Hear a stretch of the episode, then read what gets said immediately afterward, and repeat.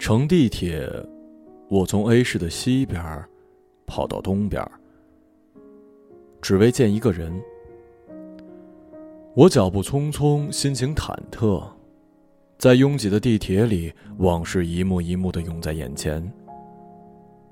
记得那年寒假，我向他表白，换来他那三个字：神经病。我当时气急败坏。在家里又哭又闹，恨不得想提着厨房的菜刀去他们家给他两刀。记得有一次在他们家，他很想把我当篮球投到墙上。记得有一次在海边，他突然拉起我的手跑向大海，我却死拽着不肯去。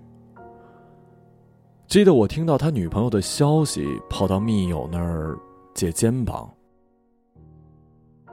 报站的声音将我拉回了现实，一切都化作了嘴角浅浅的笑。按照提示图，我找到了出口，换乘公交。离着越近，心情不由得紧张了。偏偏这公车东转西转，本来很近的一段路，硬是走了很久。懊恼应该乘的士的。好不容易到了目的地，想着很快就能见着了。脚步不由得轻快，下意识的在天桥上跑了起来。下了天桥，一看路标，对了对他发来的消息，知道拐了弯就是他等我的地方了。为了矜持，我还是放慢了脚步的。拐过弯，远远的就看见了他，他也看见了我，转身向前面走去，我在后面跟上。很快，我们来到了他住的地方，小小的一室一厅，有点暗，有点潮。我们聊他的 iPod，他的小盆栽，他的茶，他凌乱的书，他晾在阳台的衣服，他头上的白发和粗粗的手掌。时间很快就过去了，最后他帮我查到回来可以乘坐的公车路线。我们挨得那么近，我几乎可以听到他的呼吸。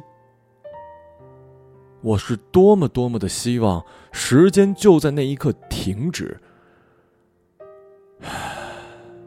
当然了，什么都没发生。很快我们就肩并肩的出来。他走上他上班的路，然后轻轻的介绍着沿途的一些情况。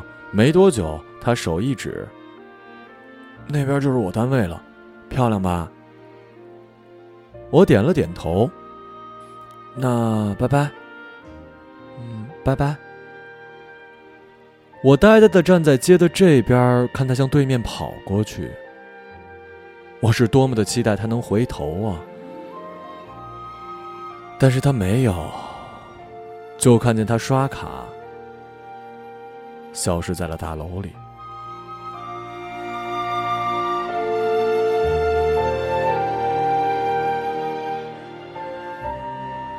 在那一刻，我终于知道，什么叫做眼泪夺眶而出了。这么多年，爱与不爱的挣扎，喜欢与不喜欢的追问，似乎都在这儿可以画上一个句号了。顾不上旁人的眼光，眼泪就这么肆意的流着，最后。仅以此来纪念我那段不被祝福的往事。可能很多人认为我只是一个玩笑，但是这个玩笑存在的时间太长了，不止一次的伤着我。到现在我才知道，我在为自己哭，为自己的偏执，为自己的自卑，为自己的。自负。哦，他不爱我，说话的时候不认真，沉默的时候又太用心。我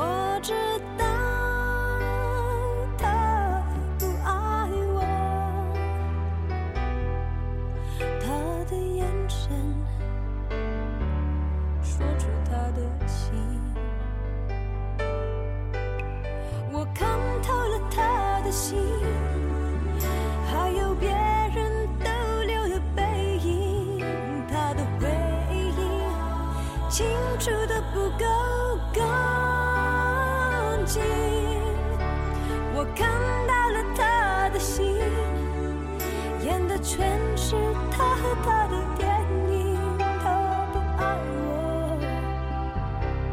尽管如此，他还是赢走了我的心。